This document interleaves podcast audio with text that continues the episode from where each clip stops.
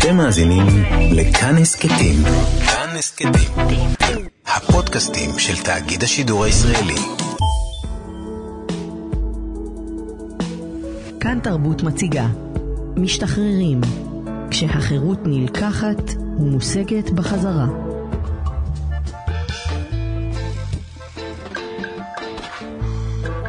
שלום לכם, אתם על אש זרה, לי קוראים נדב הלפרין, ויחד איתכם הייתי רוצה שנבעיר את האש שלנו, שעשויה מילים וניגונים, ונעשה זאת מתוך המסע אחר מושג החירות.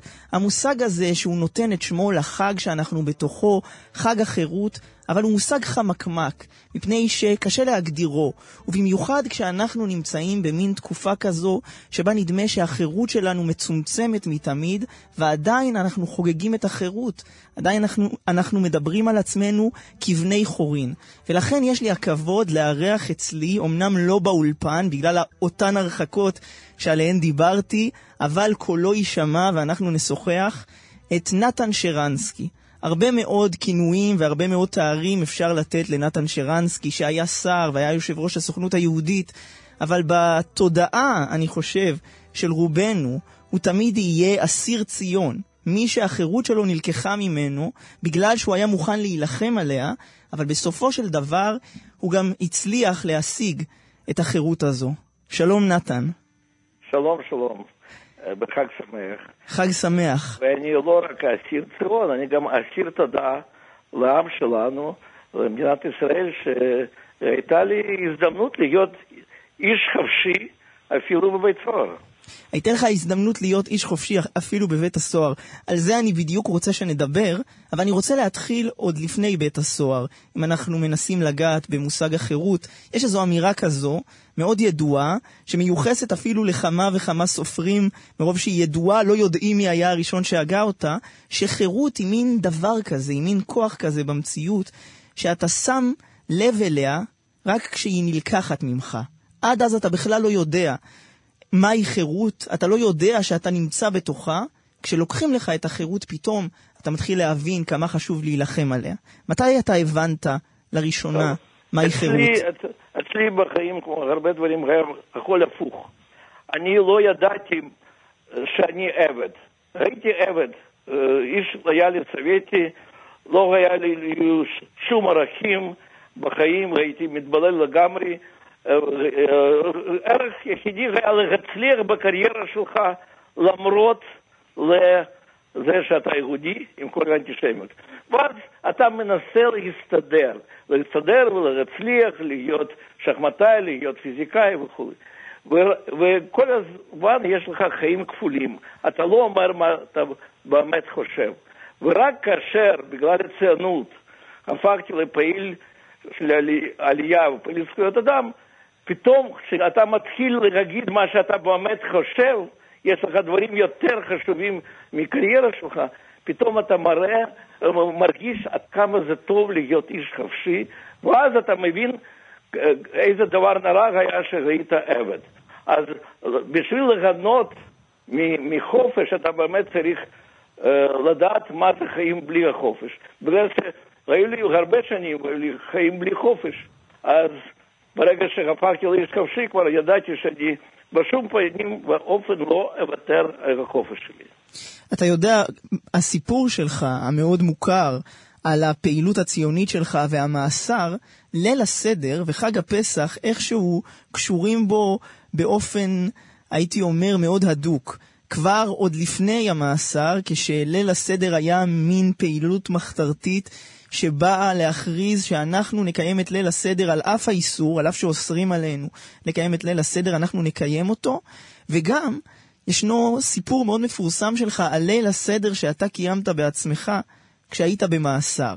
באמת, תספר לי מה היה ליל הסדר מבחינתך, מעבר לליל הסדר של כולנו, כאשר הוא קשור במאבק לחירות, כאשר הלילה הזה שבו אתה רואה את עצמך כיוצא ממצרים, וכשברקע יש איזו מצרים מודרנית שאומרת לך שאתה לא יכול לצאת לאן שאתה רוצה?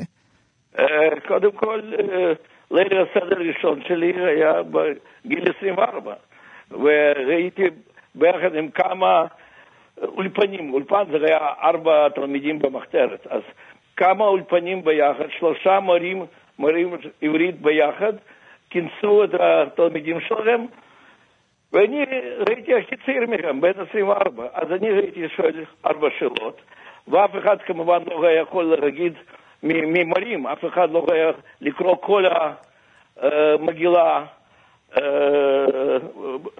עד הסוף, אז הם חילקו לחלקים. אבל כשראינו אומרים, היום אנחנו עובדים, מחר בני חורין, השנה, אנחנו כאן, שנה הבאה בירושלים, זה היה כל כך חזק, וכל כך קל להרגיש את עצמך במצרים, בעבדות, אבל אתה כבר משתחרר מבפנים, אתה כבר בדרך, ואז זה נותן לך כוח בלי סוף, והאגדה הזו הייתה בדיוק אגדה עלינו. כמה שנים אחרי זה, שראיתי, ככה קרה שבליל הסדר ראיתי בצינוק, ובצינוק יש לך שלוש כוסות לחם ושלוש כוסות מים חמים ביום, ומים חמים זה מאוד חשוב, כי שם קר מאוד. ואז אתה פשוט מחליט שמים חמים זה יין שלך, ופרוסות לחם זה מצה שלך, ומלח זה מרור שלך, ואתה מנסה לזכור ולהגיד כל משפט שאתה רק זוכר, ומה שאתה לא זוכר אתה ממציא. אז בכלל לא, המצאתי הרבה תפילות בבית סוהר. ועוד פעם, מילים שאתה אומר שהיום אנחנו עובדים, מחר בני חיים, אתה אפילו לא מרגיש שאתה, כבר, אתה כבר בדרך, אתה כבר חופשי, וכל העם שלך, ולא רק עם שעכשיו, היום בישראל, כל העם, כל הדורות של יהודים, הם ביחד איתך עושים מאמץ, וכל כך ברור שאנחנו ננצח בדרך הזאת. אז בגלל זה אני אומר שצינוק או בדידות זה לא מה שצריך להפריע להרגשה של חופש שלך. זה הכל מתחיל מבפנים. אז זה מעלה לי שאלה מתוך הדברים שאתה אמרת, ובאמת אתה מספר שעצם זה שאתה היית מסוגל לשבת בצינוק ולומר לשנה הבאה בירושלים, ולומר שאתה יוצא מעבדות לחירות ואתה בן חורין, זה כבר מה ששחרר אותך במובנים מסוימים. אז אני שואל את עצמי, איפה חשת יותר את החירות שלך בתור אדם? האם כשהיית חופשי לכאורה לגמרי, במרכאות כמובן, אבל היית יכול ללכת לאן שאתה רוצה כאזרח מן השורה של רוסיה הסובייטית, אבל החופש הזה הוא למעשה היה חופש למראית עין בלבד, כי לא היית יכול לחשוב מה שאתה רוצה לחשוב, ולא היית יכול לעשות מעשים שמנוגדים למה שהשלטון מכתיב, או שהרגשת חופשי יותר דווקא שם, בתוך הצינוק, כשאומנם החירות הפיזית שלך הייתה לחלוטין מוגבלת, אבל כבר שחררת את התודעה שלך, כי אמרת, הנה, טוב, אני זה, כאן. זו שאלה מאוד קלה ופשוטה. אני אחר כך אשאל אותך שאלה הרבה יותר קשה, אבל שאלה פשוטה כי בטח שבברית המועצות שראיתי במכון פיזיקה מפואר, ראיתי עבד, ולא ראיתי יכול להגיד מה אתה באמת חושב. וכשהפכתי לציוני, השתחררתי. עכשיו יש, אתה חלק של המאבק היסטורי, ויש לך דברים יותר חשובים מ...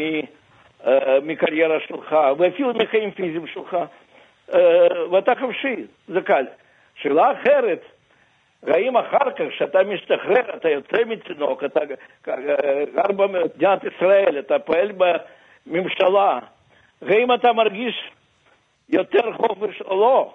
ואני אומר שמניסיוני, מקום הכי קל להרגיש עצמך איש חופשי, זה דווקא בצינוק של קג"ב, כי שם ברגע שאתה אומר לא לקג"ב, אתה כבר מילאת כל תרי"ג המצוות. אתה כבר חלק בלתי נפרד של כל המאבק של העם שלך. בחיים של יום-יום שלנו, הרבה יותר קשה להרגיש שלמות כזו, אולי אפילו אה, בלתי אפשרי.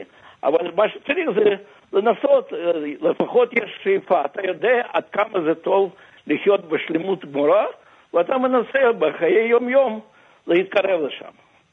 אתה יודע, אתה ממש ככה הבאת אותי לתוך המחשבה על חיבור של הפילוסוף היהודי שפעל במאה הקודמת, עמנואל לוינס, לעמנואל לוינס יש מושג שהוא טבע באחד מהכתבים שלו, שקוראים לו חירות קשה. והוא מתייחס ליציאה של בני ישראל ממצרים כחירות קשה. למה זו חירות קשה? כי זו לא חירות של uh, תינוק שמסתובב חופשי, בלי דאגות, אלא זו חירות של מי שהיה עבד, ועכשיו הוא חופשי. אבל הוא כל הזמן יודע שהוא יכול לחזור להיות עבד, והוא כל הזמן יודע שכבן אדם יש לו הנטייה להשתעבד, ולכן הוא כל הזמן צריך להיות ער ולנסות לראות אם הוא לא הופך שוב לעבד ולו רק מבחינה נפשית. אתה מרגיש שאתה מוצא את עצמך עומד על המשמר בגלל מה שקרה לך בחיים שלך?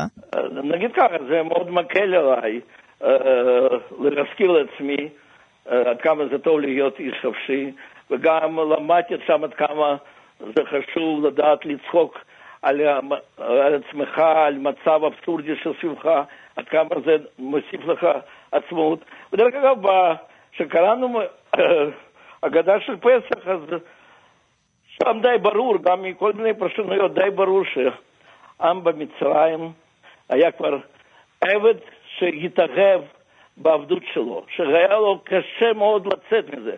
ורק כוח עליון, גדול ברוך הוא, למה הוא עשה כל העשר מכות האלה? לא כל כך, אפשר להגיד בשביל הפרעה, אבל הוא בעצמו הפך פרעה לעקשן. אז הוא עשה זה בשביל שיהודים ירגישו שיש כוח עליון שלא צריך לפחד, וזה נותן כוח לצאת. אז אם אני שואל מה בדור שלי, מה אצלנו, גם ראינו עבדים גמורים, שכל החלומות הכי גדולות שלנו זה קריירה מקצועית מוצלחת. ואתה אפילו לא מעז לחשוב איך להיאבק נגד אימפריה שכבר רצחה עשרות מיליונים של עם שלהם בשביל לשלוט עלינו. ופתאום יש נס מבחוץ, ונס זה מדינת ישראל, שבזרוע נטויה ויד חזקה הגיעה אלינו והתחילה להוציא אותנו משם. אז אני תמיד מרגיש את הכוח של חופש וחשיבות של מדינת ישראל ועם ישראל בשביל החופש הזה. Like a bird on the wire, like a drunk in a midnight choir, I have tried in my way to be free.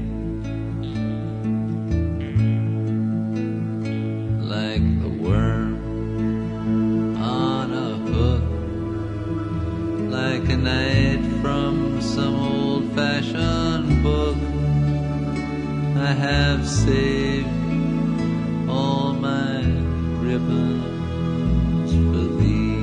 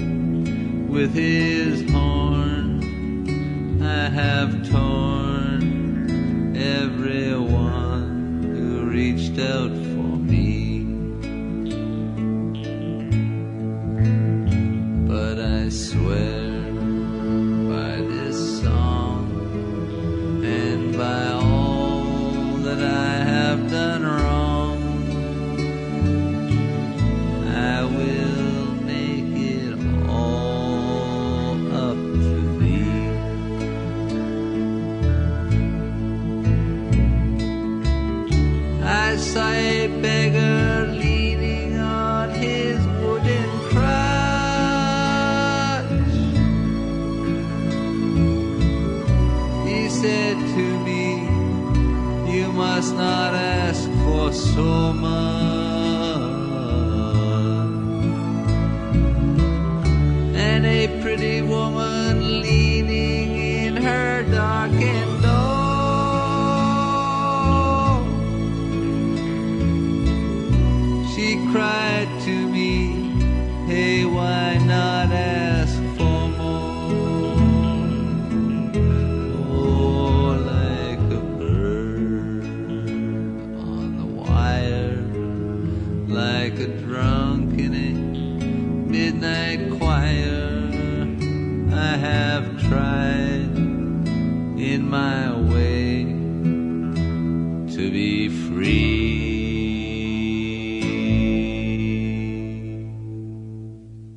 Like a bird on a wire, כמו ציפור על התיל, שירו של הכהן הגדול של הרוקנרול, ליאונרד כהן עליו השלום, שאומר שכמו הציפור על חוט התיל, וכמו כל הכוחות בעולם, האדם מבקש בסופו של דבר להיות חופשי, ואתם נמצאים על אש זרה.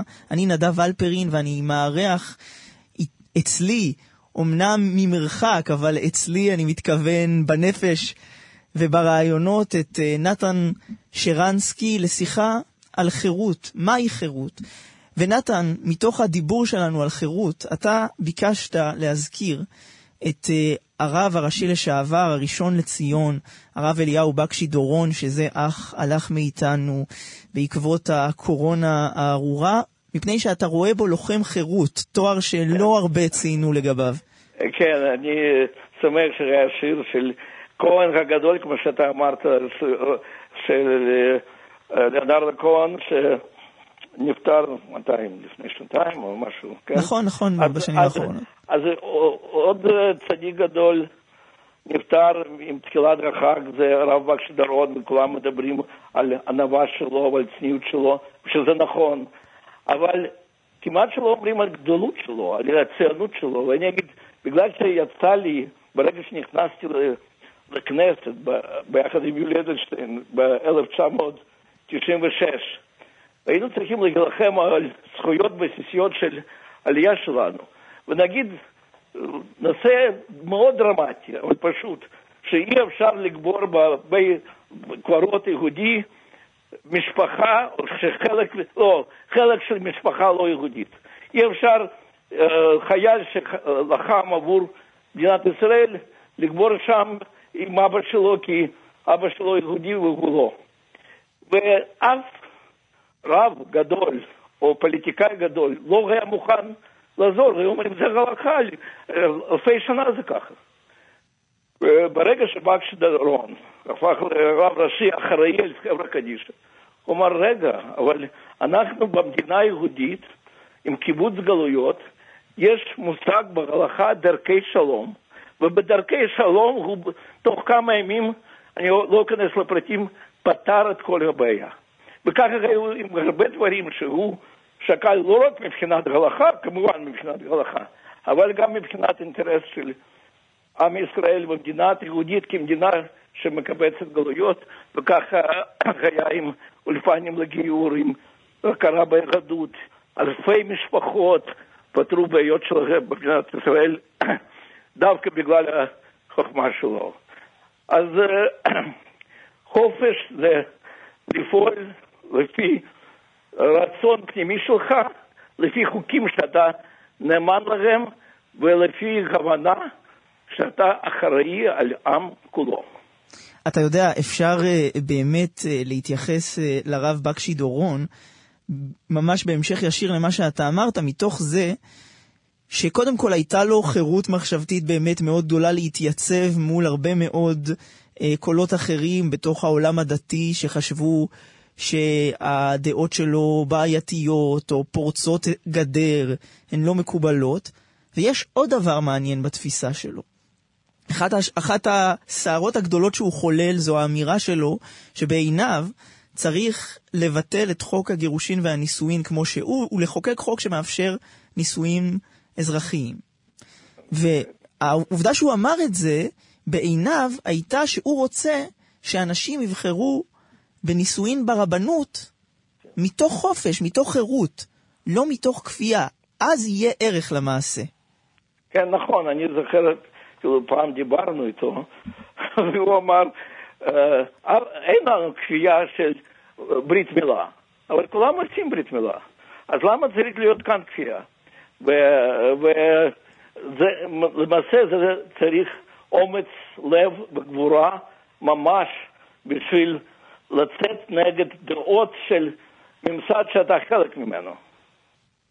ו... וכמו שאנחנו רואים, אין הרבה, גם אלה שהיום בתוך ממסד שלנו שמוכנים ללכת בדרך זו.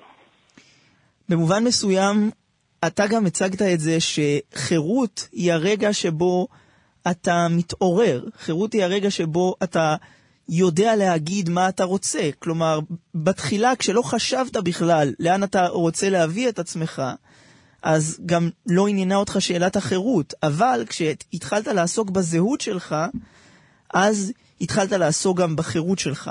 ואני חושב שאני שמעתי אותך פעם אומר שמבחינתך זהות וחירות הן שתי מילים מחוברות. בלי זהות אין חירות, ולכאורה זה ניגוד, כי זהות זה משהו שמזהה אותך, זה משהו שמגדיר אותך, אז יגידו שזה מצמצם אותך, ואתה אומר לא.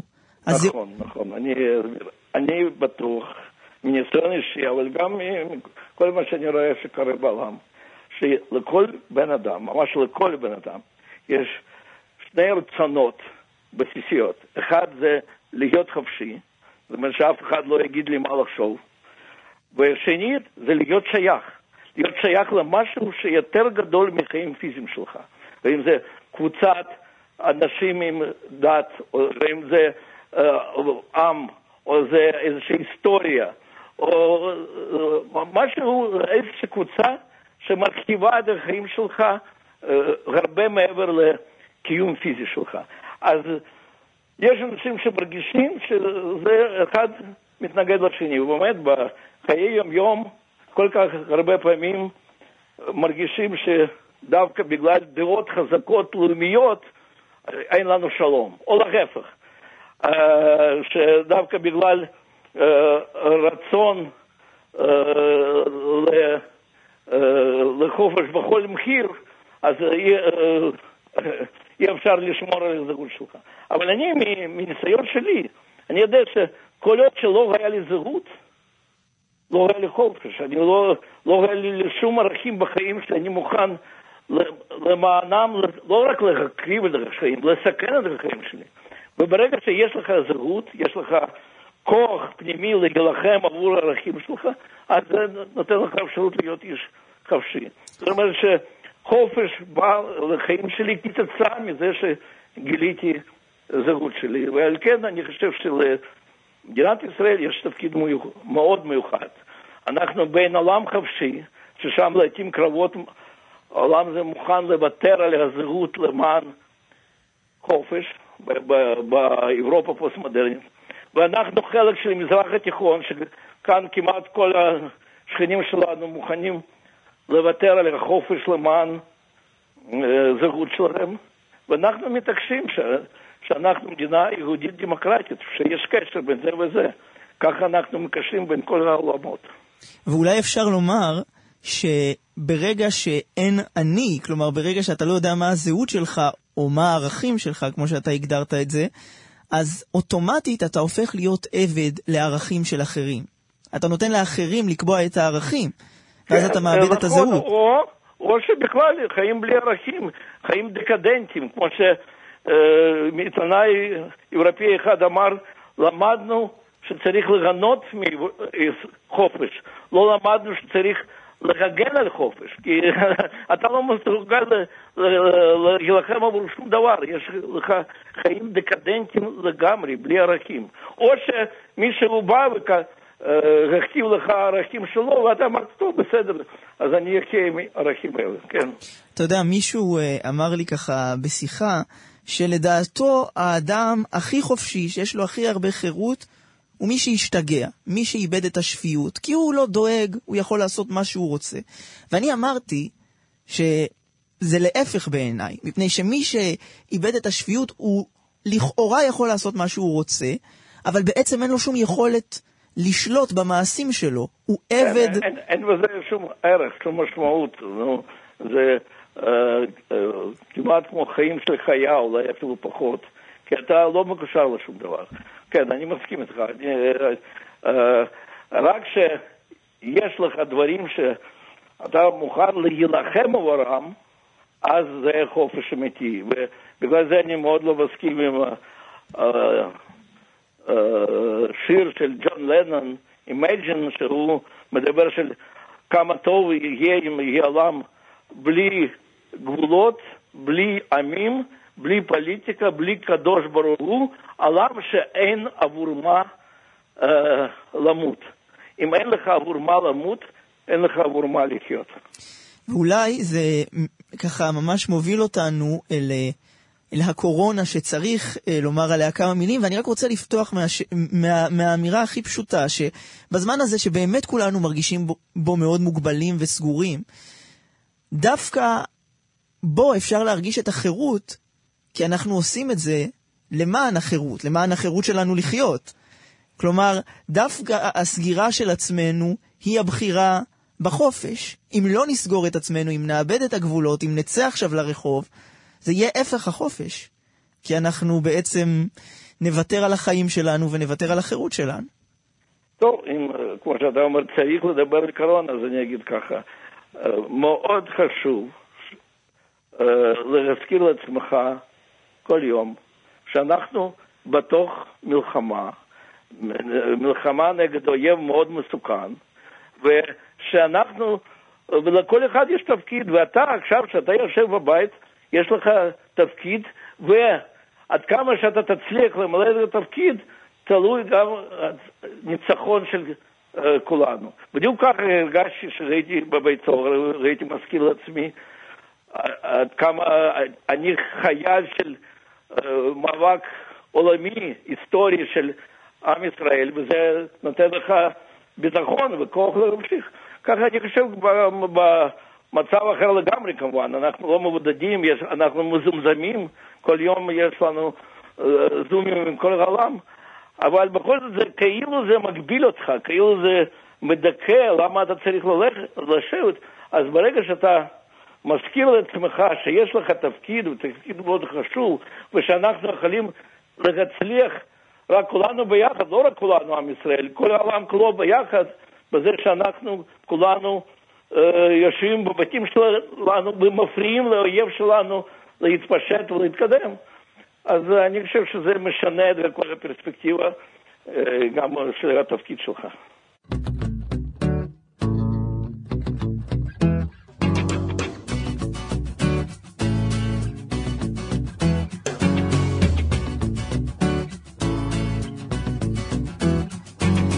הסתכלתי לאחור, יהיה חורבות משמאלי ומימיני.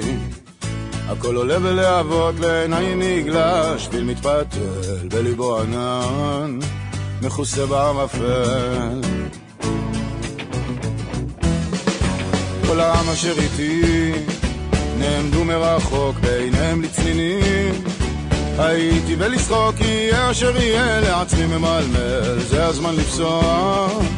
אל תוך הערפל. כי שמה, כי שמה, כי שמה אלוקים. כי שמה,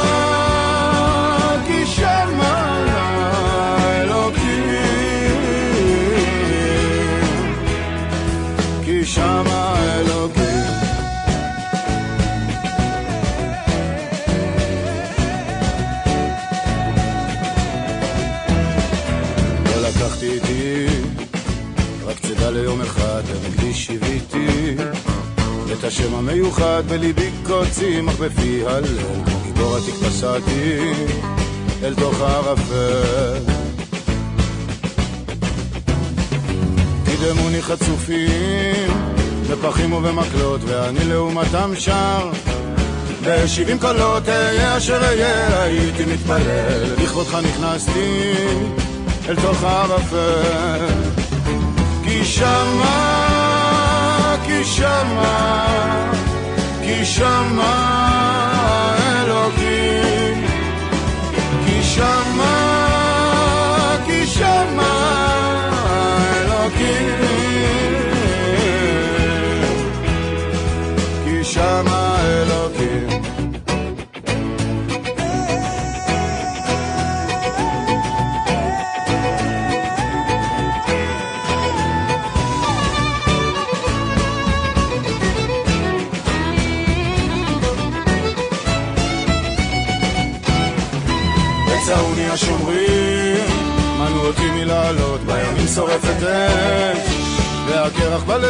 שיכור הייתי קם ונופל. את קולך שמעתי מתוך הערפל. ערפל, שולי רנד, שולי רנד שר על הערפל אשר שם האל נמצא אחרי יציאת מצרים. המקרא מספר לנו שמשה ניגש אל הערפל, ודווקא בתוך הערפל הוא ראה את דמות האל, ואתם על אש זרה. אני נדב אלפרין, מתוך השיח שלי עם נתן שרנסקי על מושג החירות עכשיו סביב שביעי של פסח, שהוא אגב הרגע שבו על פי המסורת בני ישראל חצו את uh, ים סוף, קריאת ים סוף, ובאמת חוצים את הים, יוצאים ממצרים מבחינה פיזית, אבל עכשיו צריך להבין מה החירות הרוחנית של האדם. זה רק תחילת המסע, ואתה כבר נגעת בזה, נתן. כן, זה רגע קריטי של קריאת ים סוף, כאשר כולם מתים מפחד. ותגובה ראשונית, אז למה למשה? למה הבאת אותנו פה? מה, היה לנו רע שם? פתאום נדמה לך שזה טוב שם. וכאן צריך באמת, צריך נחשון, אחד שיהיה ראשון, שיקפוץ. ואחר כך גם צריך חוכמה של משה או קדוש ברוך הוא, שאסור ככה להיות הרבה ימים בלי זהות. שאנחנו כבר יצאנו לחופש, עוד לא קיבלנו זהות. צריך להביא את העם מהר מאוד להר סיני, שפתאום יבינו מה, שיש לנו משימה, יש לנו מטרה, שאנחנו לא סתם ככה בחופש דיקדנטי יכולים לעשות כל מה שאנחנו רוצים, וברגע שאין לך ערך, כמו שדיברנו רק לפני כמה דקות, אז uh, אתה לא רוצה למות כי uh, אין לך שום ערך בחיים שלך. ואז אנחנו ממש חוצים את הים ומקבלים משמעות. ואני חושב שזה מאוד סימבולי שאנחנו סופרים כל יום עד שאנחנו uh, נגיע להר סיני, כי זה מצב מאוד מסוכן, מעבר מאוד מסוכן, שאתה כבר לא עבד, אבל עדיין אין לך מטרה בחיים. אתה יודע, אתה דיברת על, על ה, באמת לצאת ממצרים, לקבל את התורה, לקבל את המשמעות, והתורה היא לוחות הברית שמשה מוריד, ויש פרשנות אה, מפורסמת, אבל יפהפייה בכל פעם מחדש, של אחד המדרשים העתיקים, מדרש תנחומה, שלוקח את הפסוק שבו כתוב שהלוחות הן מכתב אלוהים וחרוט על הלוחות. כלומר, דבר האל הוא חרוט על הלוחות, והמדרש אומר, מה זה חרוט על הלוחות? חירות על הלוחות. הלוחות הללו הם למעשה החירות של העם. וזה באמת נוגע לכל הדברים שדיברנו עליהם, שחופש הוא לאו דווקא עולם שבו אין לך שום מטרה ואתה אבוד באיזשהו חלל ריק, אלא החופש הוא דווקא היכולת לנסח זהות, לנסח מטרה, ולוח, והלוחות הן ממש הדוגמה הכי קיצונית של זה, כי הלוחות הן, הלוחות הם מה שמגביל את האדם לעומת כל מה שהיה לפני כן. לכאורה, היה קל וחופשי הרבה יותר רגע לפני הלוחות, ועכשיו הלוחות הוסיפו לך הרבה מאוד צמצומים. אנחנו ממש יכולים לקחת את זה כמשל לזמן שלנו. לא, לא, לא, לא, הכל בלוחות בלא. איזה מין חופש זה חופש של לא. כן, אני, אני אגיד במובן שלי, בדברים שהתחלתי להבין בבית סוהר וכתבתי בבית סוהר על זה, שבאמת, שיש לך כאילו, לפני שקיבלת ברית, יש לך חיים חופשיים, או חיים מלאים uh, פחד. נו, כמו שאז יהודים שרואים הצבא של פרעה והם מתים מפחד. ואחרי שקיבלו לוחות הברית, אז אין פחד מבני אדם, יש פחד אלוקית, זה משהו אחר לגמרי. שאתה פוחד לא להיות ראוי לתפקיד אוניקלי שיש לך. וכן, אז זה חופש אמיתי, אתה יכול ליהנות מחופש, ואתה, יש לך מטרות בחיים, יש לך משמעות בחיים. זה כבר, זה חיים בלי פחד אמיתיים. וסביב המקום שאנחנו נמצאים בו והפחד שיש לנו עכשיו מהמגפה, מהלא נודע שהיא מביאה איתה לתוך החיים שלנו, אתה פרסמת, וזה דבר שככה מאוד אה, אה, נעשה נפוץ, הרבה מאוד אנשים שיתפו את העצות שאתה נתת להתמודדות עם הבידוד, עם הבידוד, עם הסגר, עם המצור.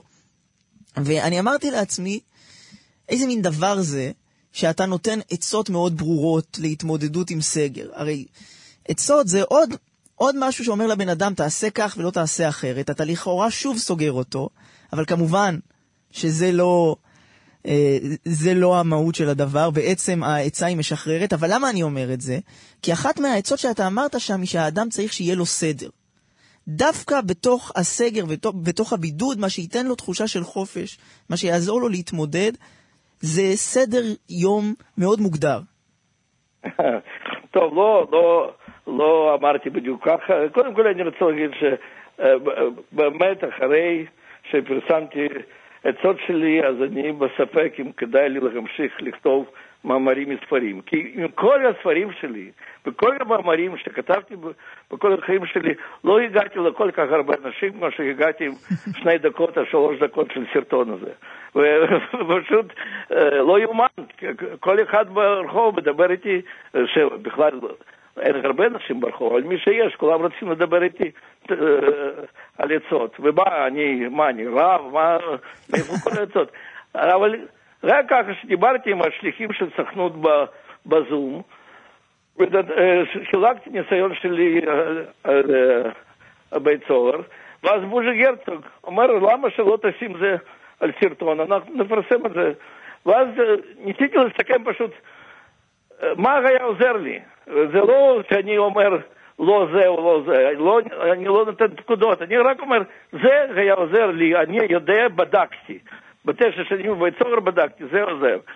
וכנראה זה באמת עוזר, ודברים, זה לא שאני אומר, אני מחייב אנשים לעשות סדר, אני אומר, זה הזמן שלכם ליהנות מהחיים. יש לכם חובי, לי היה חובי לשחק שחמט בראש, אתם לא צריכים לעשות את זה בראש, אתם יכולים בלוח, אתם יכולים לרקוד, אתם יכולים אה, לעשות כל מה שאתם רוצים, רק תשימו לעצמכם אה, מועד. למה? כי ככה, בלי מועד, אתם כל הזמן תלויים, נו, מתי זה ייגמר? נו, עוד שבועיים. מה, הממשלה מבטיחה לך, זה ייגמר בעוד שבועיים? זה לא תלוי בכם, ואז אתם תיכנסו לדיכאון. אם אני הייתי מתכנן מתי אני אשתחרר מבית סוהר, זה תלוי בקג"ב, איך אני יכול לדעת. אבל תשימו דברים שכן תלויים בכם. אם אתם מחליטים תוך חודש, אני סוף סוף אלמד שפה, צרפתית, ערבית, מה שאתה רוצה. אבל תשים לך מועד, ואז תעשה מאמץ. אז אתה מאתגר את עצמך, ואז לך יש סדר בחיים. ודבר מאוד חשוב, אני מזכיר עוד פעם ועוד פעם, אל תפסיקו לצחוק. לצחוק, יש כל כך הרבה בדיחות בעברית, באנגלית, ברוסית, באינטרנט, על מצב שלנו, תהנו מכל אחד מהבדיחות האלה. כי זה מה שמשחרר, זה מה ששם הכל לפרופורציות נכונות. שאתה לא במרכז העולם, אתה יכול לצחוק ולראות כל העולם כולו ביחד. אפשר לומר גם שהצחוק הוא מה שמבטל את השיעבוד, מפני שברגע שאתה צוחק כן. על מישהו, לא משנה אם הוא הסוער מהקג"ב או הוא בדיוק, המצרי בהגדה, אתה, אתה עכשיו האדון שלו ולא להפך. כן, בוא, אני אחזק את המילים שלך בזה שאחד מדברים שמאוד אהבתי בבית סוהר, גם בזמן חקיר, חקירות, גם אחר כך, זה לספר בדיחות אנטי-סובייטיות לסוהרים. למה? כי אה, יש הרבה בדיחות מצחיקות, אבל הם לא יכולים לצחוק בפומבי על משהו שנגד שלטון. ואז אתה מספר, אתה צוחק, ואתה אומר להם, אתם רואים, אתם רוצים לצחוק ואתם לא יכולים לצחוק. ואתם רוצים להגיד לי שאני אסיר ואתם חופשים, בדיוק להפך. כל עוד שאתה יודע לצחוק, אה, אתה לא מאבד את היכולת שלך לראות אה, כל העולם בצורה אירונית, אתה איש חופשי.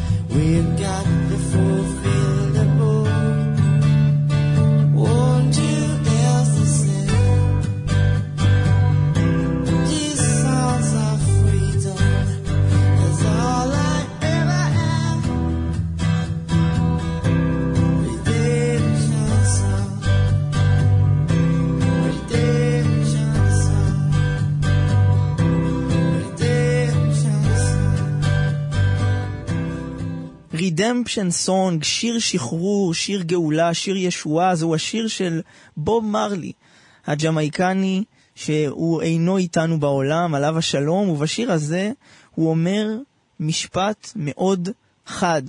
Emancipate yourself from mental slavery, שחררו את עצמכם משעבוד תודעתי, none but ourselves can free our minds. אף אחד מלבדנו לא ישחרר את התודעה שלנו.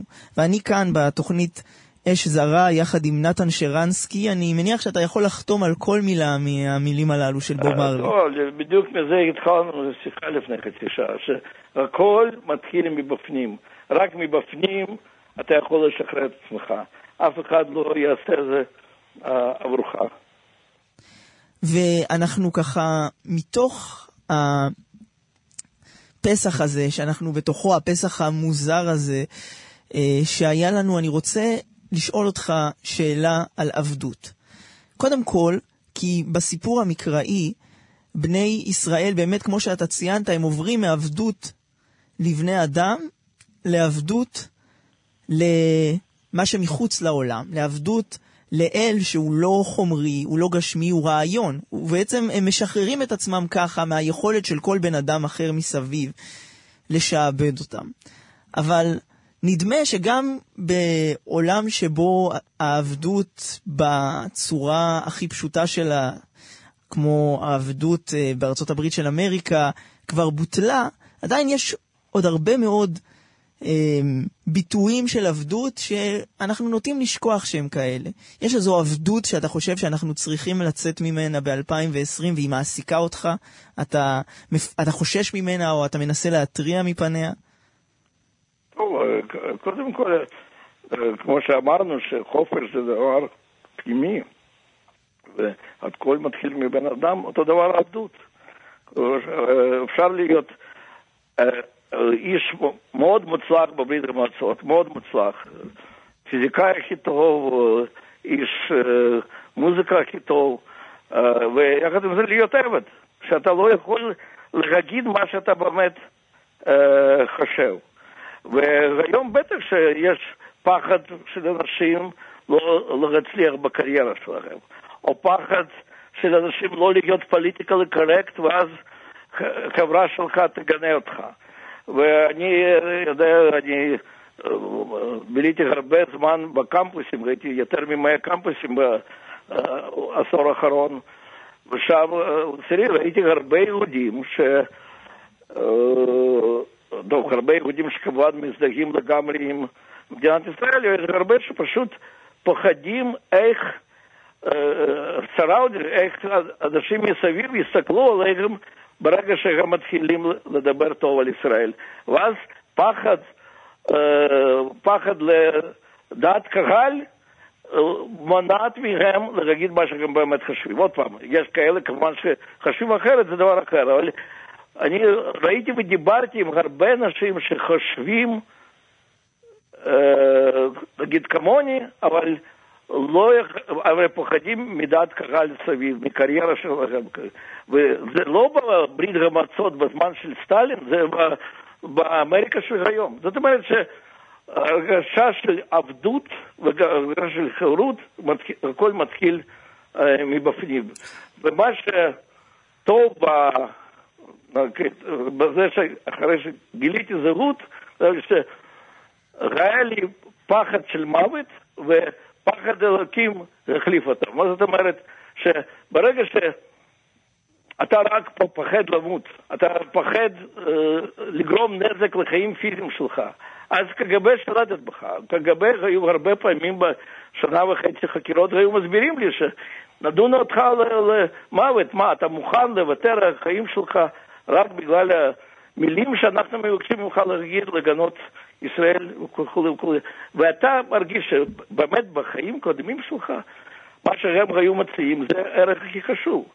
אבל עכשיו אין לך פחד פיזית, יש לך פחד אלוקית, מה זאת אומרת שאתה פחד לא להיות מתאים לאותו תפקיד שקדוש ברוך הוא נתן אה, לבני אדם להיות בצלם אלוקית. שאתה, יש לך פשוט הזדמנות אוניקלית להיות במרכז של מאבק של העם שלך, לעשות משהו היסטוריה ביחד עם כל העם שלך, והם רוצים שאתה תוותר על זה, אתה לא מוכן.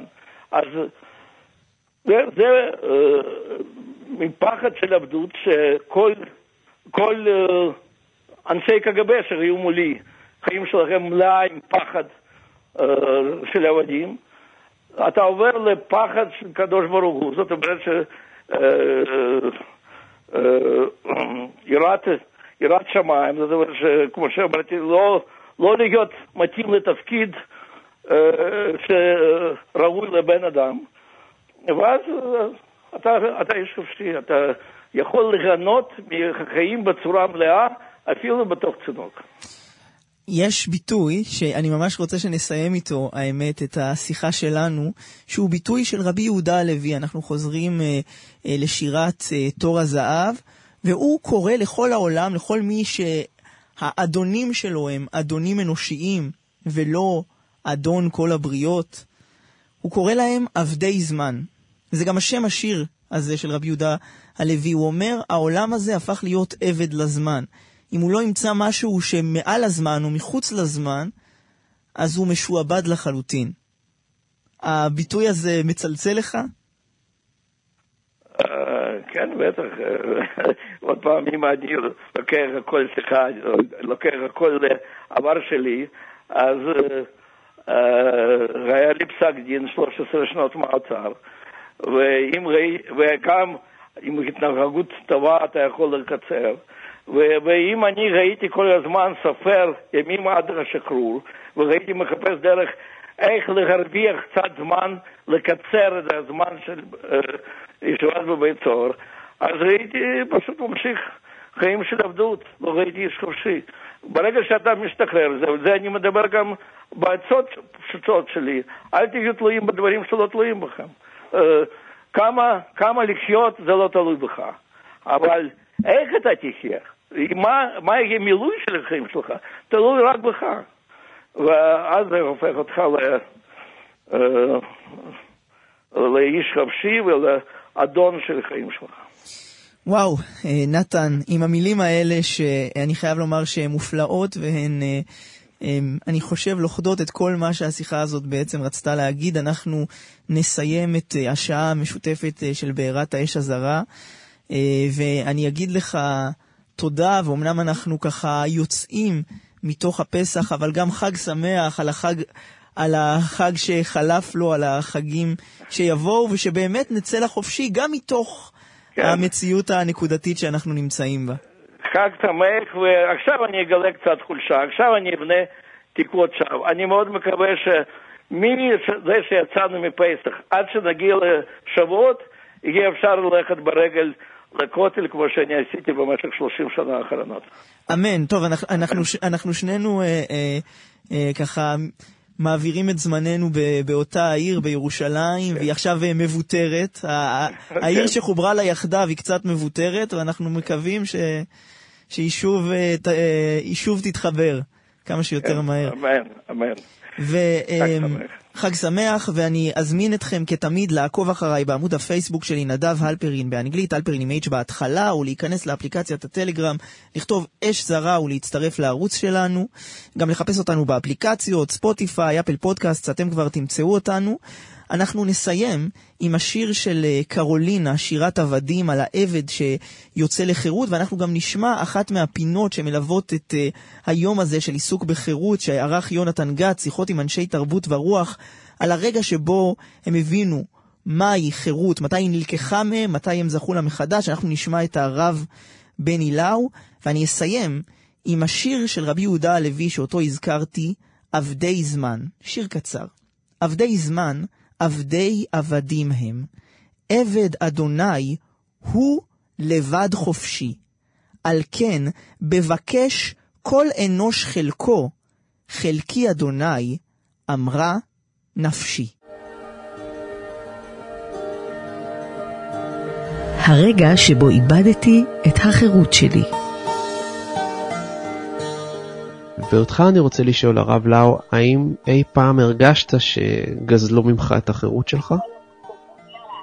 זה מאוד מעניין השאלה הזאת. אני אה, יכול לחשוב, קודם כל, שאני אדם פריבילג שחי. כאדם, כילד, כנער, כצעיר, כחייל, כאזרח. אני חי בתחושת חירות. וכשאתה שואל אותי, האם אני יכול לזכור שנלקחה ממני החירות, אז אני קודם כל אומר בפריבילגיה גדולה, שיש חוויות שהן דומות ללקיחת חירות, אבל לא ממש. למשל, אני זוכר את הרגע, או את התקופה הראשונה בצבא, תקופת ראשית הטירונות, שפתאום קלטתי, פעם ראשונה, שמישהו כאילו נוטל ממני את הזמן, שהזמן שהוא לא שלי, שאני לא יכול לעשות פסיעה אחת, אפילו כלום, שלא תחשב למרד. פתאום קלטתי את המשמעות של שעבוד. אני יודע שזה דבר מזעזע לחשוב על חייל בצבא ההגנה לישראל ש, שחווה חוויה של, של עבד, אבל אני אומר, זה דומה. המושג של לא להיות שולט על הזמן בכלל בכלל. זה היה רגע מאוד מאוד צלול בחוויה שלי, של להרגיש משהו שהוא מעין עבדות, לא חלילה עבדות, אבל מעין עבדות. ומתי הרגשת שאתה מקבל חירות מחדש? דווקא זה אני מרגיש הרבה הרבה פעמים. במקומות שאני, כשאני אה, עושה משהו שמשנה את המסלול הרגיל של החיים שלי מתוך בחירה. עכשיו, Mhm. יש המון דוגמאות לזה, שאתה, נכון, לכולנו יש קורות חיים. נכון, אומרים לנו בכל מיני מקומות, תשלחו קורות חיים. ויש קורות חיים של הייתי פה והמשכתי לפה והמשכתי משהו מאוד אבולוציוני. משהו שכאילו אה, הסללה של החיים. שזה דבר אה, כאילו, כאילו לא בחרתי, אלא אה, נסללתי לתוך הדבר. ויש תחנות בחיים שאתה אומר, וואו, את התחנה הזאת אני בחרתי. יש לי אה, אה, כמה דוגמאות פשוטות שהן הולכות לכל מיני מקומות. למשל, אני אה, הייתי בעולם של אה, ישיבה, ובאיזשהו רגע אני קיבלתי החלטה לצאת מהישיבה, מהמסלול הרגיל שלי, וללכת לצבא רגיל. זה היה בשנת 80. זה היה רגע אה, אה, בחוויה שלי, תראה, מקודם אמרתי לך שההליכה לצבא זה העבדות שלי, ועכשיו אני אומר לך שאותו דבר בדיוק זה החירות שלי. זה הרגע שבו אני בחרתי לעשות משהו שהוא לא היה חלק מהסללת החיים שלי, שהוא היה בחירה חופשית לגמרי לשנות מסלול. הרעיון הזה שאני יכול לשנות מסלול, שאני עשיתי משהו ואני אומר, עכשיו לא. מקומות שאני בחרתי לעזוב עבודה, לא שהעזיבו אותי, אלא שאני הייתי במקום ואני עזבתי ואמרתי, זהו, אני רוצה ללכת למקום אחר. הרגע של הבחירה זה בעיניי הטעם הכי מתוק של החירות. הרב בני לאו, אנחנו מאחלים לך חג חירות שמח. גם לכם, תודה רבה רבה.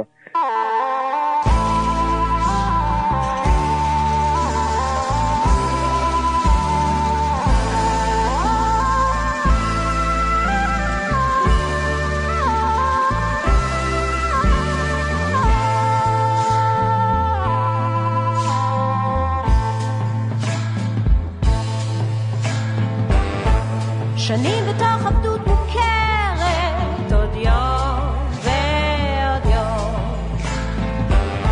המציאות המשקרת השכיחה חלום. בנינו